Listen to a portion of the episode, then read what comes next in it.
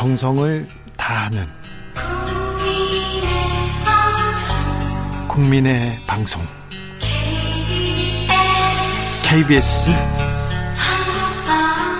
주진우 라이브. 그냥 그렇다고요.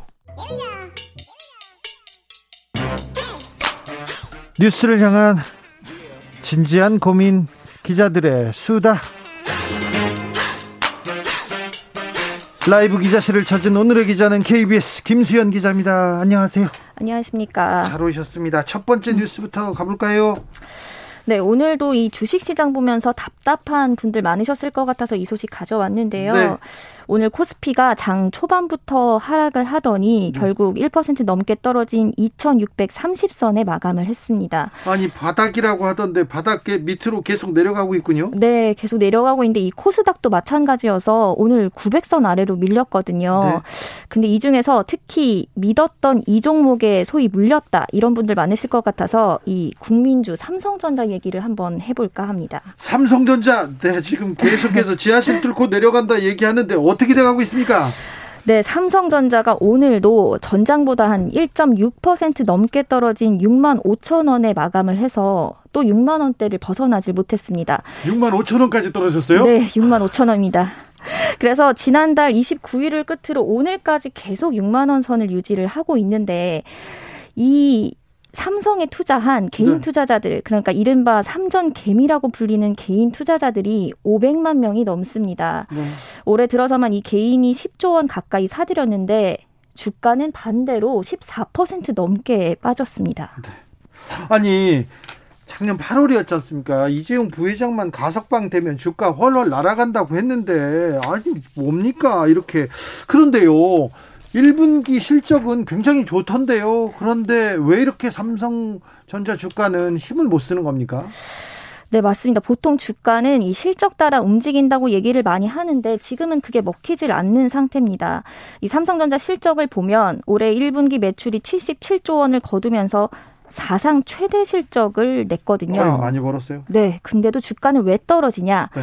그 이유를 살펴보면 일단은 반도체 문제가 있습니다. 삼성전자가 경쟁업체인 대만 TSMC보다 기술력이 좀 떨어지고 성장 동력도 떨어지는 거 아니냐 이런 지적이 나오고 있고요. TSMC한테 밀린답니다. 네. 그리고 또 최근에 이 삼성 스마트폰 갤럭시 기능이 논란에 휩싸인 것도 좀 투자자들에게 영향을 줬을 겁니다. 네. 근데 사실상 이런 것들은 좀 내부적인 문제고 보다 직접적인 원인은 외부 환경에 있다는 분석들이 나오고 있습니다. 외부적 환경이요? 어떤 것들이 있습니까? 네, 우선 미국의 금리 인상을 들어볼 수가 있습니다. 예? 다음 달 미국 중앙은행인 연준이 그 FOMC라고 하죠. 그러니까 우리로 따지면 기준금리를 결정하는 금융통화위원회 같은 회의를 여는데 여기서 예상보다 큰 폭으로 금리가 인상될 것으로 보입니다. 아니요, 금리 인상 얘기는 있었잖아요. 그리고 한 번이 아니라 계속해서 올릴 것이다. 그런 얘기도 있고 물가 잡으려면 금리 올려야 된다. 이런 얘기도 계속 있는데요. 네, 맞습니다. 그런데 이게 좀 큰 폭으로 될 것 같다 보니까 이런 현상이 벌어지는 건데요. 이 제롬 파월 연준 의장이 다음 달 회의에서 기준금리를 0.5%포인트 올리겠다. 이렇게 강력하게 시사를 했습니다. 0.5%면 엄청 올리는 거네요. 네. 거기다가 이게 5월 한 번만이 아니고 앞으로도 여러 번 0.5%포인트 금리 인상이 있을 가능성도 내비쳤습니다. 네. 이렇게 미국 연방 준비제도가 고강도 긴축에 나설 것으로 보이다 보니까 여기에 경기 둔화 우려까지 겹쳐서 외국인이 판다 이거죠? 네, 맞습니다. 그래서 오늘 실제로 뉴욕 증시도 폭락했고 국내 증시도 이 영향으로 결국은 하락 마감을 한 셈입니다. 근데 물타기라고 하지 않습니까? 어, 삼성전자 주식이 떨어졌어. 어, 사야지 사야지 해서 물타기로 다 들어간 사람들 지금 다 울고 있어요. 네. 좀 반등할 기미는 안 보입니까? 지금 삼성전자 주가가 바닥을 찍은 것 아니냐 이런 시각도 분명히 있기는 합니다. 근데 지난달도 바닥이라고 하던데 바닥이 아닌 것 같아요. 네, 계속 내려가고 있긴 한데 이렇게 시각을 가진 사람들이 근거는 삼성전자 임원들이 최근에 자사주를 대거 매입하고 있기 때문인데요. 어, 그러면 사, 바닥이라는 신호인데? 네, 맞습니다. 주가 하락기에 이렇게 임원들이 자사주를 사들이면 보통은 바닥이라는 신호로 받아들여지기 때문에 이런 얘기가 나옵니다. 네. 또 여기에 좀 눈여겨봐야 하는 건 이번 주에 이른바 미국 대형 기술 기업들의 1분기 실적들이 줄줄이 발표가 되거든요. 네. 여기에다가 우리 시장들도 대형주들의 실적 발표가 이어지고 있습니다. 뭐 현대자동차와 기아는 올해 1분기 이미 역대 최고 수준의 실적을 냈고 네. SK 하이닉스도 오늘 역대 1분기 가운데 최대 실적을 냈다 이런 소식이 전해졌거든요. 네. 이렇게 미국과 한국 대형주들의 실적이 이 금리 인상 우려를 누를 수 있을지가 앞으로의 관건이 될 것으로 보입니다. 알겠습니다. 아무튼 대기업들, 어유 글로벌 기업들 돈을 많이 벌고 있어요. 코로나 시대에도 그런데 주가가 왜 막, 뭐, 맥을 못 칠까 이런 생각도 해봅니다. 월급은 안, 오르, 안 오르는데 이런 생각은 더 많이 하고요. 물가는 왜 이렇게 많이 올라 이렇게 얘기하는데 물가가 네. 왜 이렇게 올랐습니까? 자, 우크라이나 전쟁 때문에 알겠어. 음. 알겠는데 우리나라한테는 어떤 영향을 준 겁니까? 우리나라 물가에는 어떻게 직격탄을 준 겁니까? 이게 진짜 요즘에는 월급 빼고 다 오른다 이런 말들 정말 많이 하시잖아요. 네. 특히 이렇게 체감하게 되는 게 사실상 우리가 생활에서 많이 쓰는 외식 물가, 예. 가공식품 물가 이런 장바구니 물가 때문입니다. 네. 근데 특히 최근에 이슈가 되는 건 식용유 가격까지 올라서 이 장바구니 물가 걱정이 더 커지고 있습니다. 네. 좀 들어가 보면 최근에 자영업자들 온라인 커뮤니티에 식용유 사재기를 해야 되나 말아야 되나 이런 고민하는 글이 쇄도하고 있거든요. 그 정도예요?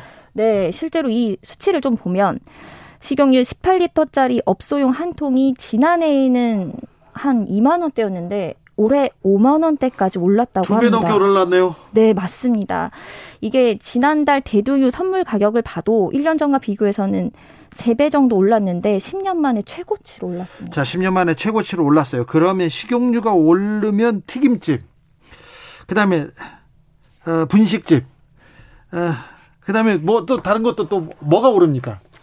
네, 말씀하신 대로 분식집, 튀김집 이런 것들이 많이 오르는데 특히 우리나라 국민들이 정말 많이 먹는 라면 라면이 문제가 됩니다. 네. 라면도 아 튀기니까. 네, 라면을 만들 때 면을 튀길 때 이 기름을 쓰게 되잖아요. 네. 그런데 안 그래도 밀가루 같은 주요 원료 가격이 오르면서 라면 값이 지난해 10월보다 평균 10% 넘게 급등했는데 이 식용유 값까지 오르면 더 오를 요인이 되겠죠.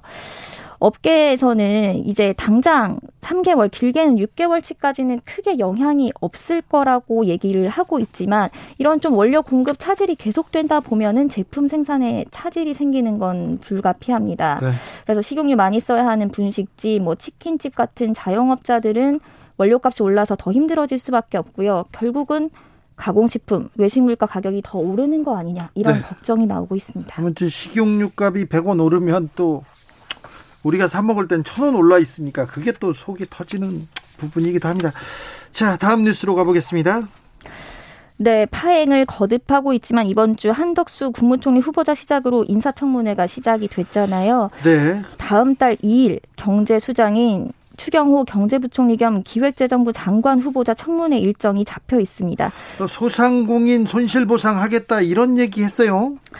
네, 대통령직 인수위가 소상공인 손실보상 지원 방안을 최종적으로 확정해서 곧 발표할 예정인데 어떤 내용이 담깁니까? 네, 간단히 보자면 1인당 한 600만 원 정도의 현금 지원을 해주고 네. 추가로 금리 혜택, 뭐 세제 지원책 등이 담길 것으로 보입니다. 아 그래요? 네. 자, 손실 좋아요, 좋아. 그런데 일단 재원 마련 어떻게 할 건지 여기에 대해서는 좀 보관을 가지고 있습니까?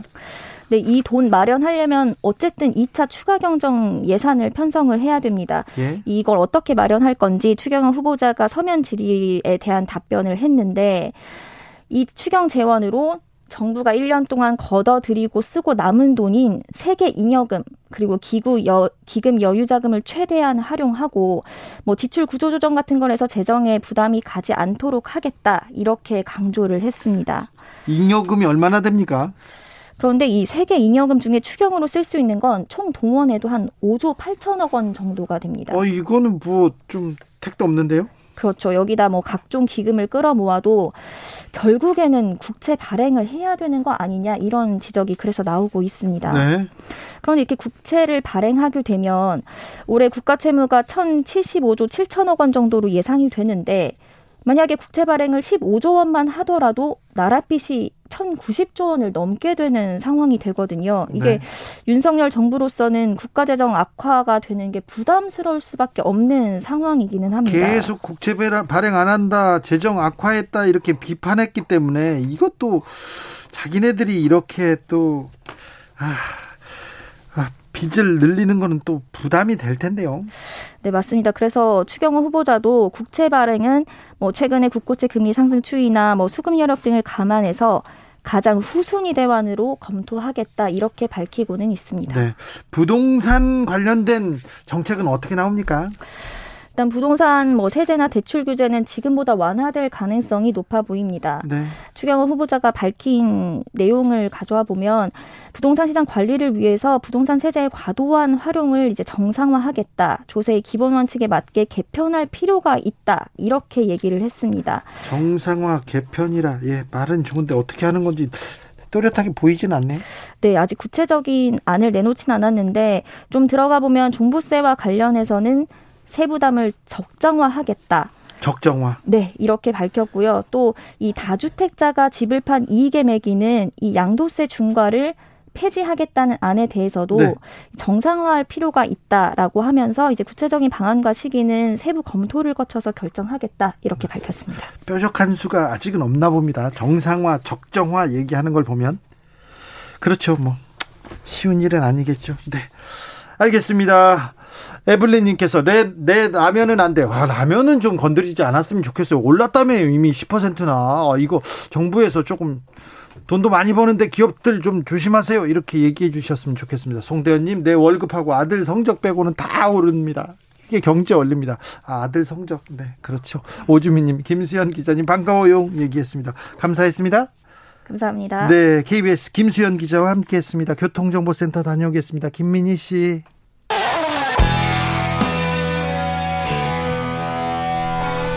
스치기만 해도 똑똑해진다. 드라이브 스루 시사 주진우 라이브.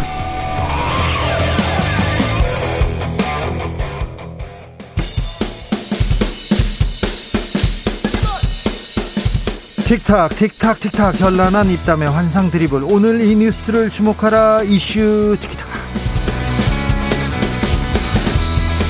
머리끝부터 발끝까지 핫이슈 더 뜨겁게 이야기 나눠봅니다. 최진봉 성공회대 교수 어서 오세요. 네 안녕하십니까 최진봉입니다. 배종찬 인사이트 K의 소장 어서 오세요. 안녕하십니까. 네. 지방선거 얘기 좀 해주세요. 두 분은 어디 주목하고 계십니까? 제일 뭐 핫플레이스는 경기도라고 봐야 되겠죠. 서울이 아니라 경기도예요? 예. 네. 왜 그런지 모르겠어요. 왜, 왜 경기도 하니까 경기를 일으키세요? 아, 그런 거 준비해 오셨는데 아, 네. 잘하셨어요. 네. 그런데요, 경기도입니다. 가장 뜨거운데. 음. 네. 어, 어떻게 보입니까? 팽팽하죠. 근데 지금 나오고 있는 여론조사 그냥 종합적으로 분석을 한 겁니다. 종합적으로 보면 그래도 경기도는 이재명 더불어민주당 상임고문의 영향력이 또 강하게 작동하는 곳이거든요. 예. 그래서 어, 이 지역에서는 김은혜 후보가 예.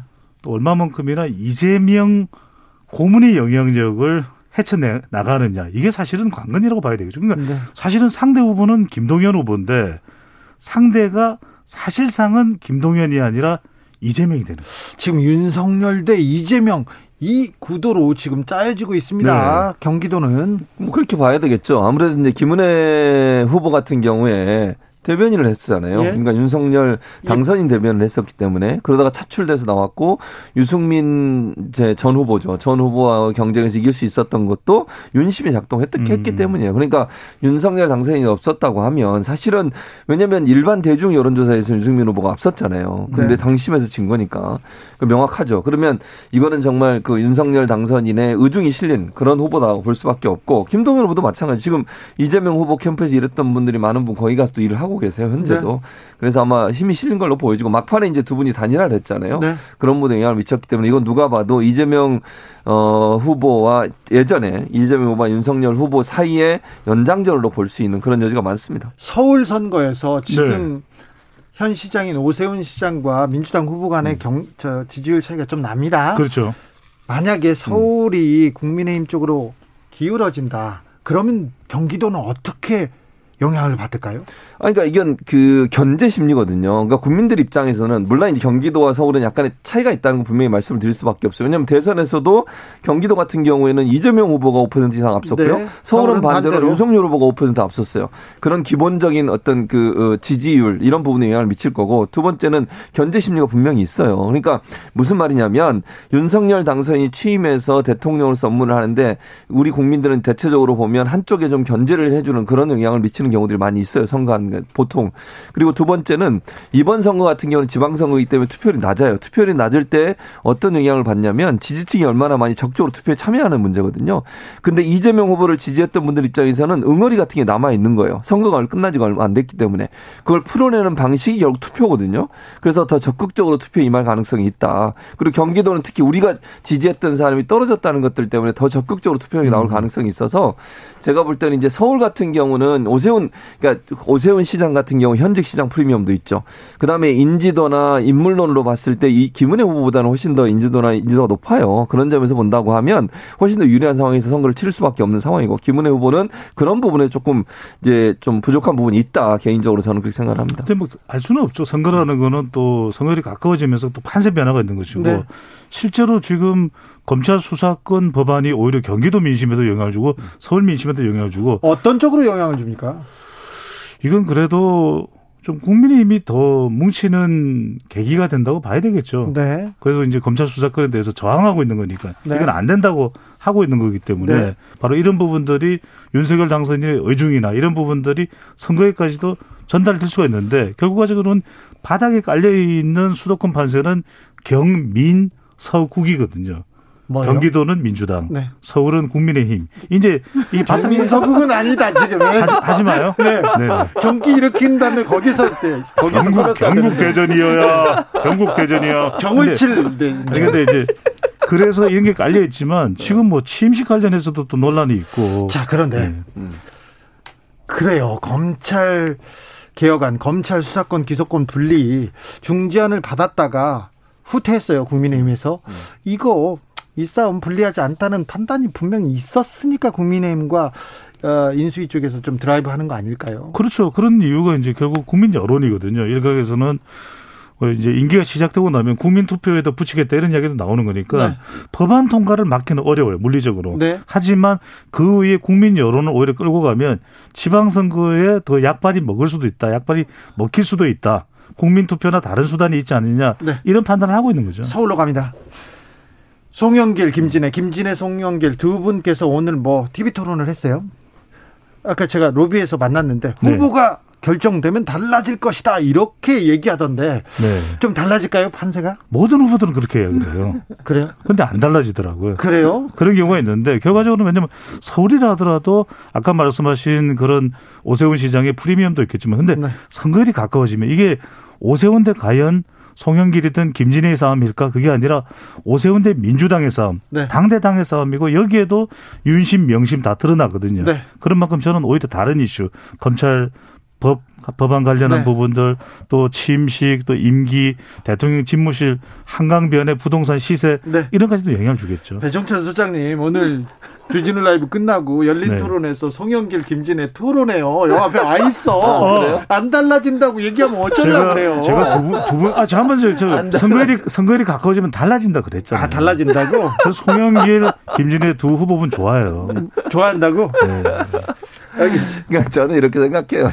배종찬 소장이 당황하는 것 같은데, 그, 지금보다 훨씬, 어, 그 가까워질 거예요. 그러니까 가까워지는 지지율 격차가 없을 거예요. 네. 왜냐면 그러니까 지금 물론 제가 저도 뭐 오세훈 시장 현 시장이 유리한 상황인 건 분명해요. 그런데 이게 이제 취임식 끝나고 나면 청문회 전국이에요. 청문회 물론 이제 그 전에 시작을 하야지만 청문회 전체적으로 후보들 나온 여러 가지 의혹들이 있잖아요. 네. 이런 부분들이 더 부각이 되고 만약에요. 그 중에 한두 명이나 중간에 낙마하면 새로 또 임명을 하게 돼요. 음. 그 사람들이 또 문제가 생겨봐요. 만약의 경우에 이건 다 여러 가지 이제 만약의 경우를 예상 예측하고 말씀드리는 거예요. 그렇게 되면 청문회 전국에서 부정쟁의가 자꾸 나오게 되면 윤석열 당선인에 대한 실망감이 커질 수 있고 그것이 투표에 영향을 미칠 가능성은 저는 충분히 있다고 봐요. 그러니까 그것도 하나의 요소로 작동할 거라고 저는 네. 보고 그리고 아까 말씀드린 그 요소예요. 그러니까 결국 견제 심리가 작동할 수도 있다는 것이고 네. 얼마나 지지 나오느냐의 문제라고 저는 생각해요. 그러니까 진보진이 정말 결집고 중도에서도 아 윤석열 당선인이 너무 막 이렇게 예, 이 뭐랄까요 어, 어, 좀 세게 나간다 이런 부분들에 대한 제동이 필요하다 아니면 견제 장치가 필요하다고 판단이 되면 네. 일정 부분의 견제 심리가 작동할 가능성도 있다고 봅니다. 그러니까 교수님 말씀하신 게 또 반대로 작동될 수도 있죠. 왜냐하면 네.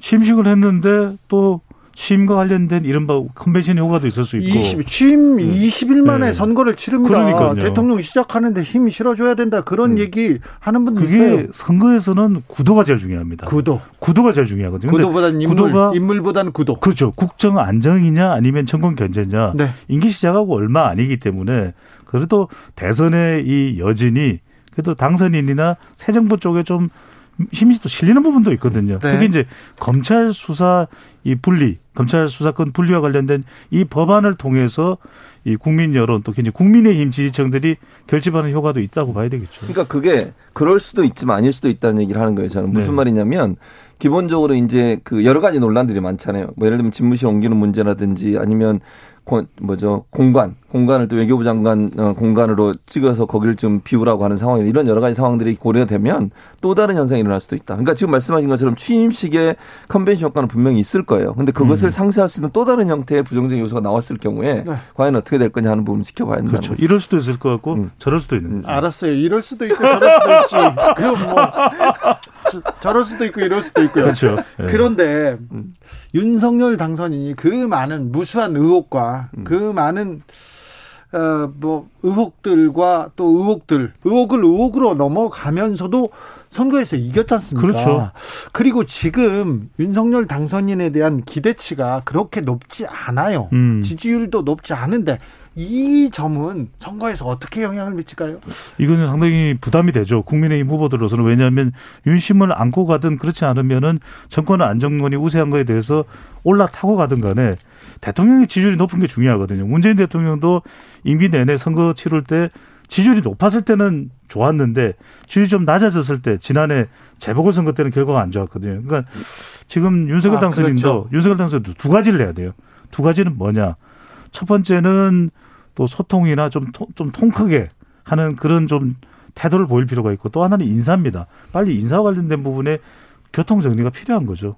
그러니까 그렇죠. 분명히 국민들이 공감하지 못하는 후보자가 있거든요. 네. 그다음 자칫 잘못하면 이게 2일 3일로 연기된 한덕수 총리 후보자에게 집중될 수도 있어요. 예. 그래서 적어도 제가 굳이 누구라고 또 이야기를 할 수는 있겠지만 특정한 몇몇 후보자에 대한 교통 정리는 필요한 거죠.